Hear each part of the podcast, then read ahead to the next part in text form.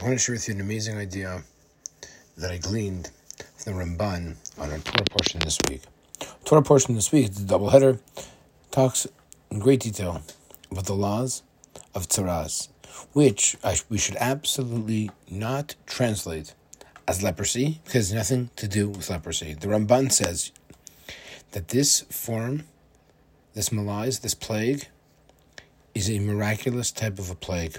It occurs at a time where the Jewish people are in total sync with God and their surroundings, truly realizing that physical play, physical actions, physical world are totally connected to spiritual life, and they're totally intertwined. And therefore, when a person does something inappropriate spiritually, there's a physical punishment, a physical consequence.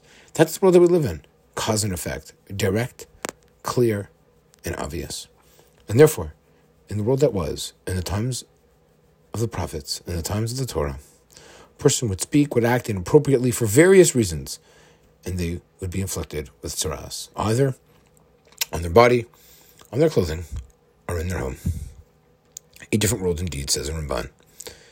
This idea, perhaps, is understood as an idea and an ideal that we strive to live. Imagine if we were so in tune with what we did and what we said and what we have and where it all came from. We eat bread and we assume came from the bakery, came from the baker. Maybe if we're lucky enough, it came from our own oven. But the entire process of bread and making it is something which we no longer truly appreciate today. The grain, the wheat, the kernels, the threshing. Yes, maybe we even have the flour, but even just to get the flour takes a tremendous amount of effort and time and investment. We often take it for granted. That's the world that we live in today. The Torah maybe is trying to tell us that we need to gain a greater appreciation, specifically to appreciate and to be totally in tune with the world that we live in. How difficult is it? Very difficult. But that's an ideal. That's a world that we yearn for, where literally our behaviors and our actions have consequences, or of course, have blessings, have promises, have rain, have material good.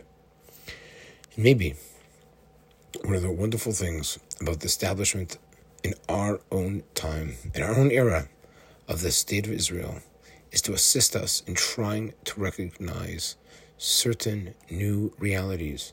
The world that we live in, we should not be taken as a gift.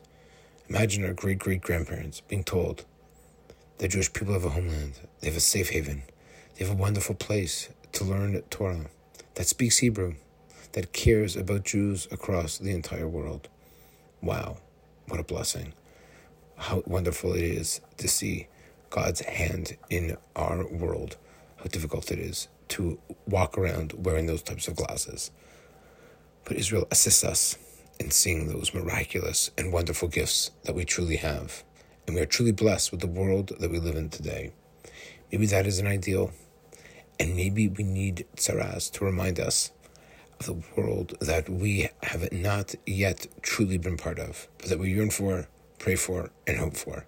And we strive to truly be able to connect our physical and spiritual worlds, working in tandem, and all part of the true symphony of Hashem. Shabbat Shalom. Have a beautiful Shabbos.